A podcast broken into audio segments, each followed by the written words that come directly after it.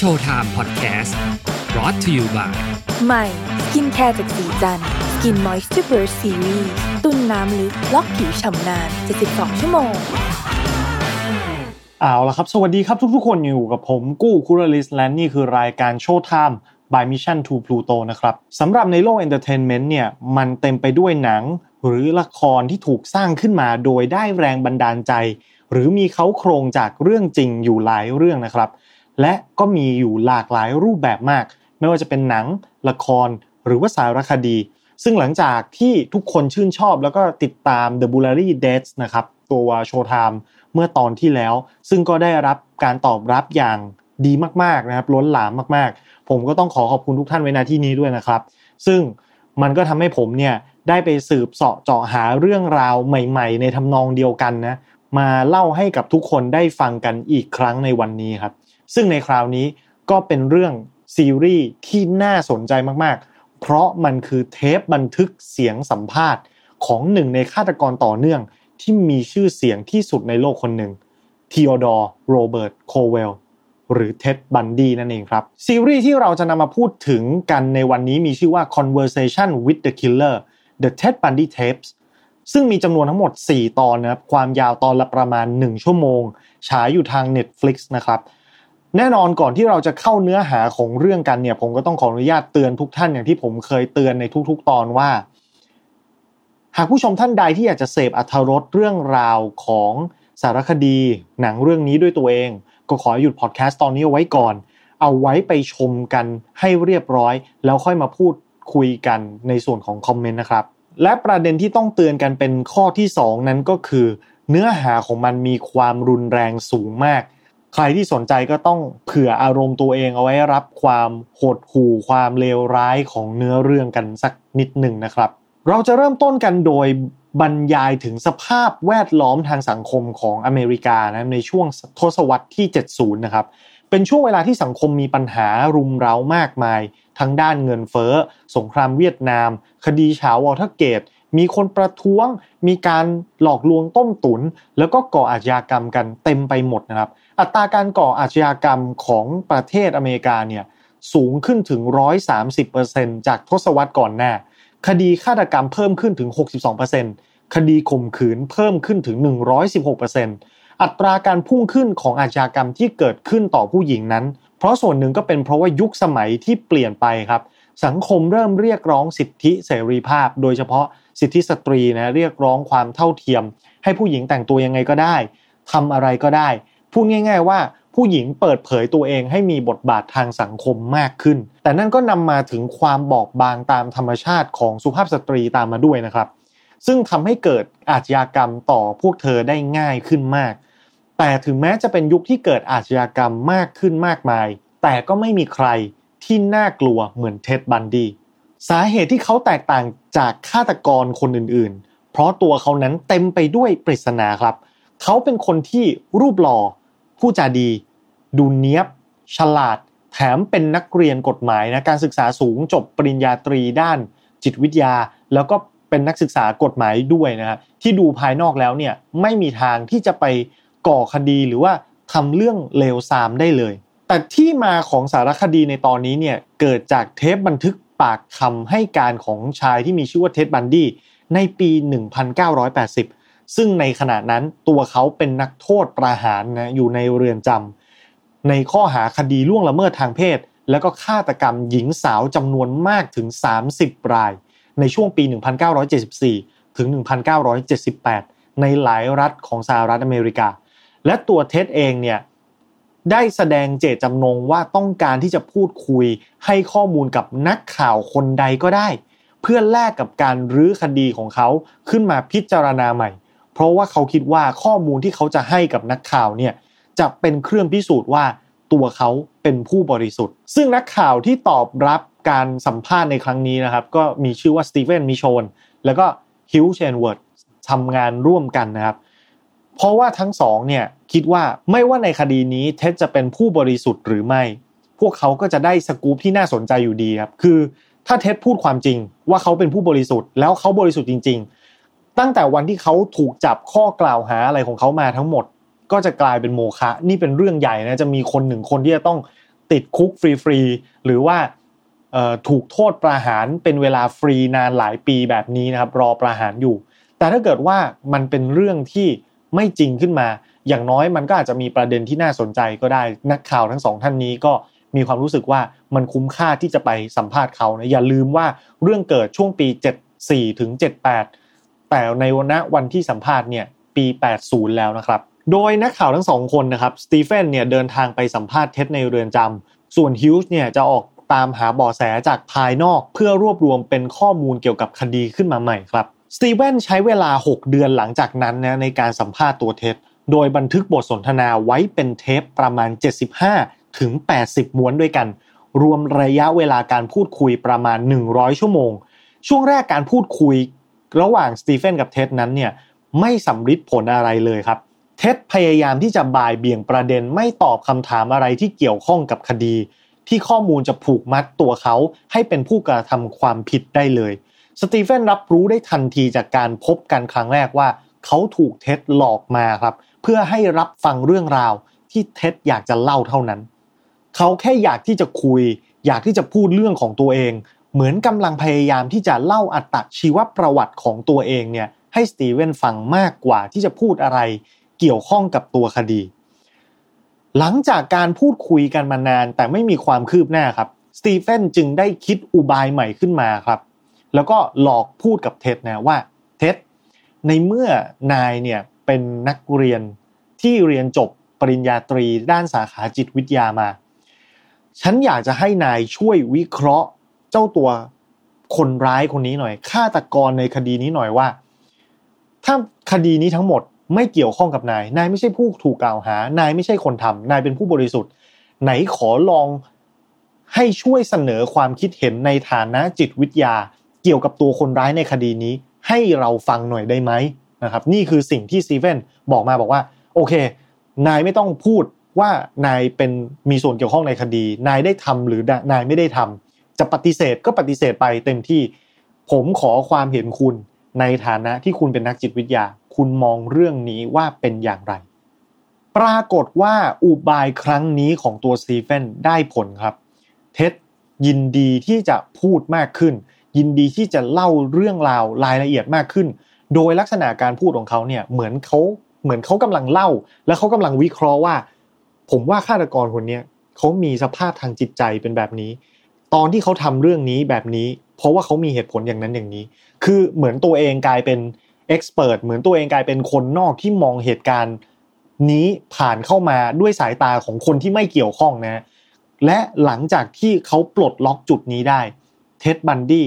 ก็พูดน้ำไหลไฟดับ พูดเพลิน พูดไม่หยุด และอธิบายขั้นตอนกระบวนการวิธีการกระทำของเขา ได้อย่างละเอียดอย่างที่ไม่เคยมีเจ้าหน้าที่คนไหน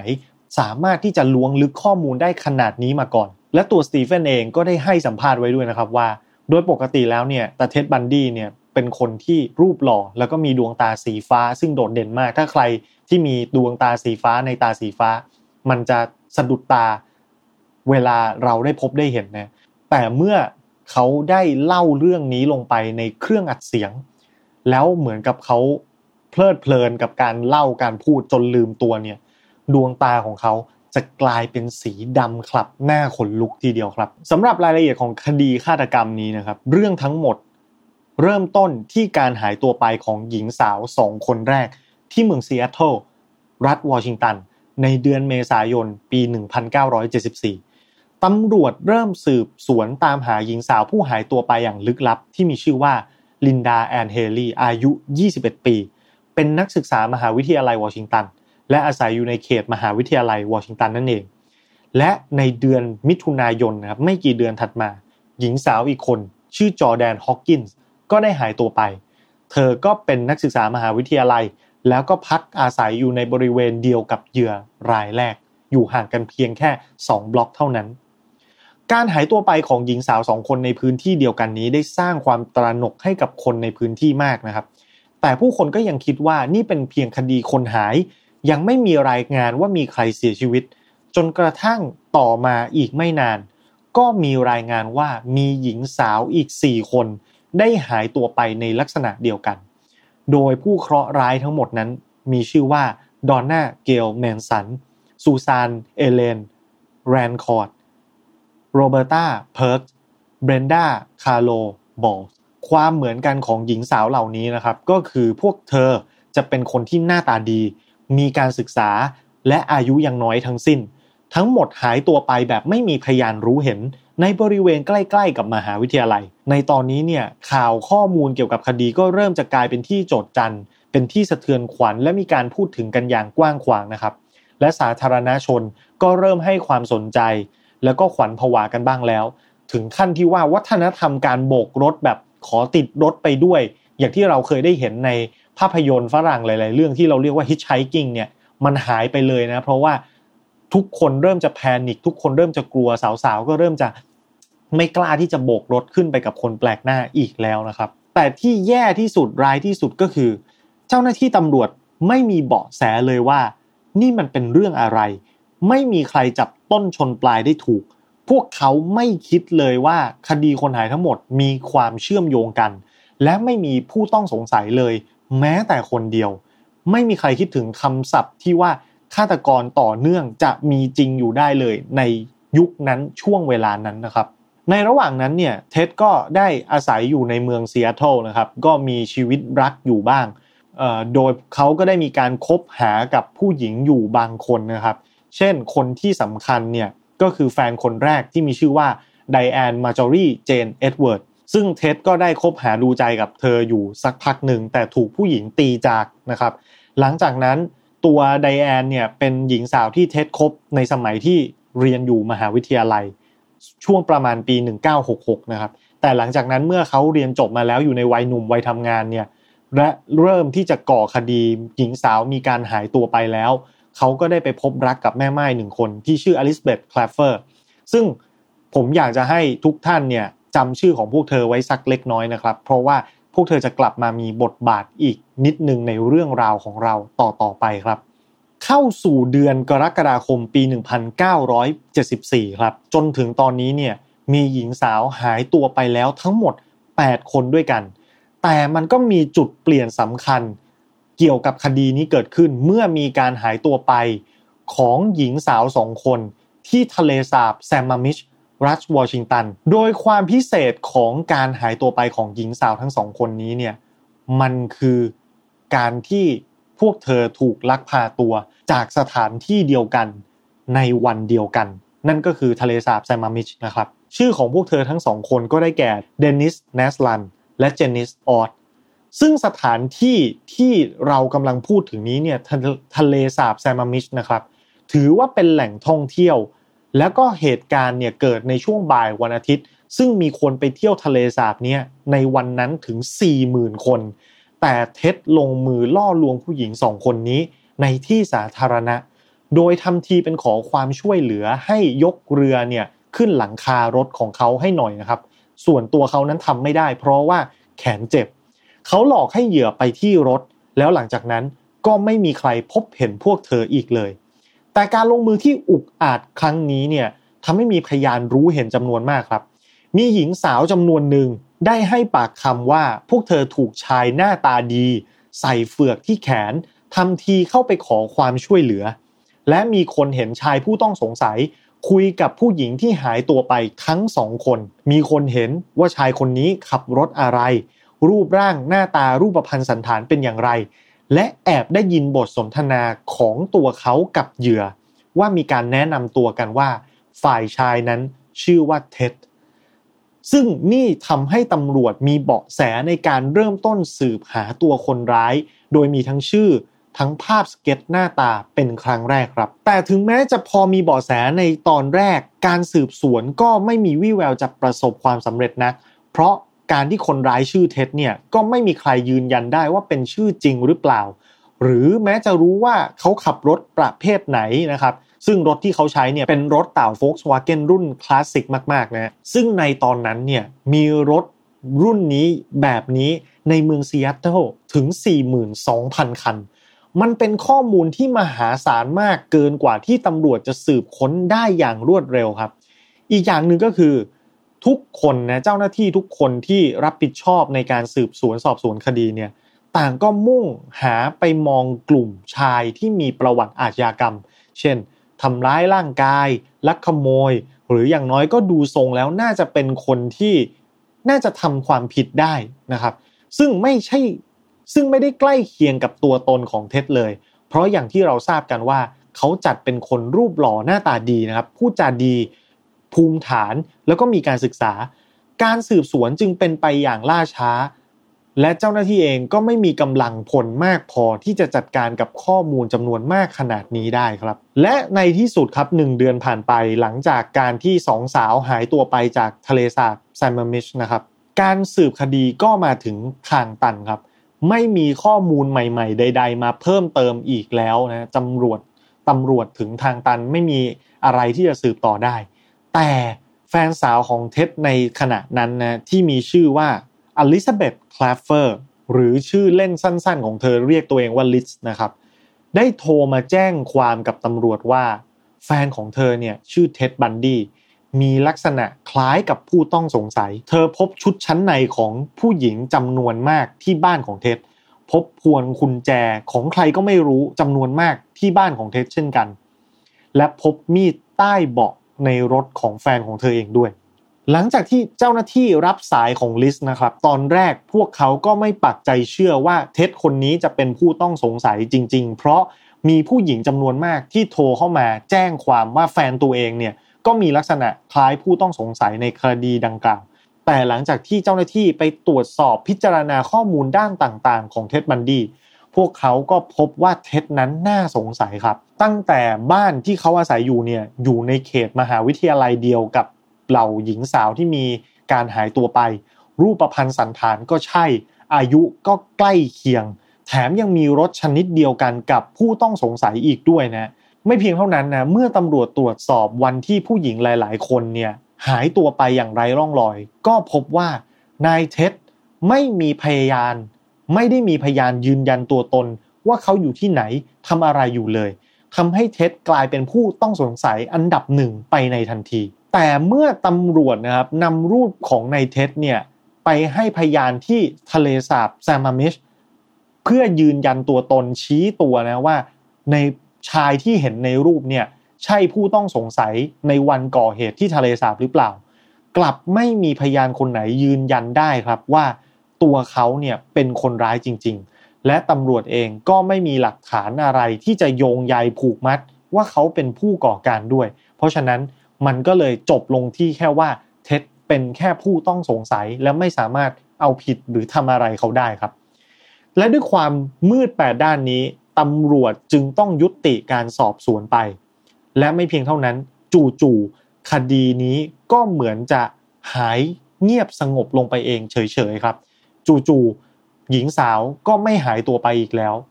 มันเกิดเหมือนราวกับว่าผู้ก่อการเนี่ยยุติการทำการไปเฉยๆครับ ซึ่งแท้จริงแล้วเนี่ยในเดือนกันยายนปี 1974 เราก็พบว่าเท็ดเนี่ยได้หนีไปที่รัฐยูทาห์ซึ่งอยู่ติดกับรัฐของวอชิงตันนะครับเพื่อลงเรียนกฎหมายเพิ่มเติมต่อ แถมเขายังเข้าโบสถ์นะครับช่วยงานจาก ช่วยงานของทางวัดจนคนนับหน้าถือตา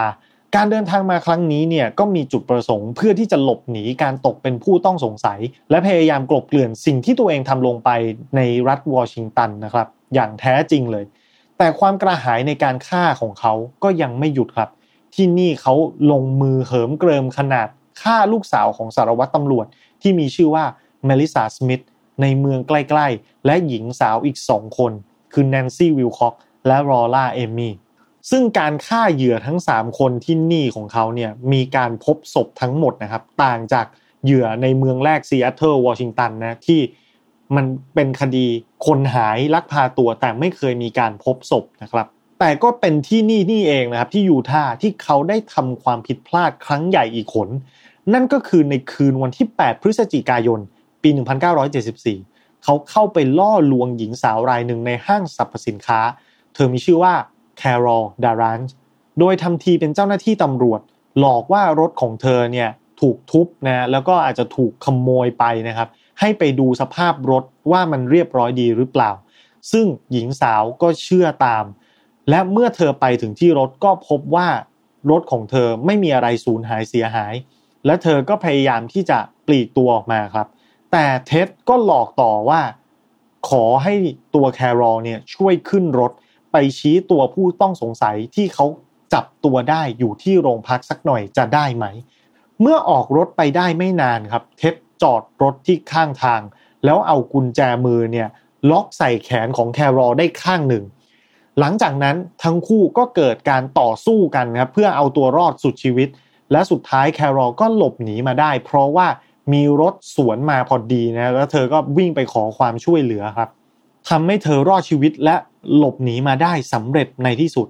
แต่เหตุการณ์นี้เนี่ยทำให้เท็ดโมโหมากครับ จนกระทั่งในคืนนั้นเนี่ยเมื่อพลาดจากเป้าหมายเหยื่อรายแรกไปแล้ว เขาขับรถตระเวนหาเหยื่อรายที่สองแล้วก็ได้พบกับสาวที่มีชื่อว่าเดบราเคนครับ เขาได้ลักพาตัวเธอ แล้วก็สังหารเธอไป แต่ว่าไม่มีใครได้พบเห็นพบศพในช่วงแรก แต่ในสถานที่เกิดเหตุที่มีการลักพาตัวไปนั้น พวกเขาพบ กุญแจมือดอกหนึ่งตกอยู่ ซึ่งเมื่อนำไปไขกุญแจข้อมือที่ใช้ล็อกข้อมือของแครอเนี่ยปรากฏว่ามันใช้ด้วยกันได้พอดี นั่นทำให้เจ้าหน้าที่สามารถสันนิษฐานได้ว่า ผู้ก่อเหตุในเหตุการณ์ทั้งสองเนี่ยเป็นคนคนเดียวกันครับตำรวจเริ่มจะปฏิปต่อเรื่องราวได้จากเหตุการณ์ในครั้งนี้ เวลาล่วงเลยผ่านไปครับ สู่มีนาคมปี 1975 หลายเดือนผ่านไปที่รัฐวอชิงตันเนี่ยสถานที่ก่อเหตุ ซึ่งเป็นสถานที่ก่อเหตุแรกของตัวเท็ดนะครับตำรวจไม่มีเบาะแสที่จะค้นหาอะไรเพิ่มเติมได้ต่อ และคดีก็เงียบซาไปอย่างที่ผมได้เล่าให้ฟังเมื่อสักครู่ แต่ปรากฏว่ามีกลุ่มนักเรียนไปเดินป่าไปตั้งแคมป์ในป่า บนภูเขาเทเลอร์ครับ นักเรียนกลุ่มนี้เนี่ยได้พบกับหัวกะโหลกปริศนา จึงได้แจ้งความ ซึ่งเจ้าหน้าที่ก็ได้ส่งกองกำลังมาตรวจชุดใหญ่นะฮะหลังจากการค้นหาทั่วบริเวณ ผลจากการตรวจสอบในครั้งนี้เนี่ยทั้งบริเวณที่มีการพบหัวกะโหลกครั้งแรก แล้วก็ขยายวงไกลออกไปไม่กี่ร้อยเมตรนะครับ พวกเขาได้พบโครงกระดูกของผู้หญิงทั้งหมดถึง 8 คนด้วยกัน อยู่ในพื้นที่ใกล้เคียงกันทำให้ตำรวจเริ่มเชื่อแล้วว่านี่เป็นคดีฆาตกรรมต่อเนื่อง ซึ่งคนที่ลักพาตัวผู้หญิงเหล่านั้น และผู้ที่ทำการสังหารพวกเธอ เป็นคนคนเดียวกันแน่ๆ แต่สภาพศพทั้งหลายที่พบเนี่ยก็ช่วยอะไรได้ไม่มากครับ เพราะมันถูกทิ้งเอาไว้นานหลายเดือน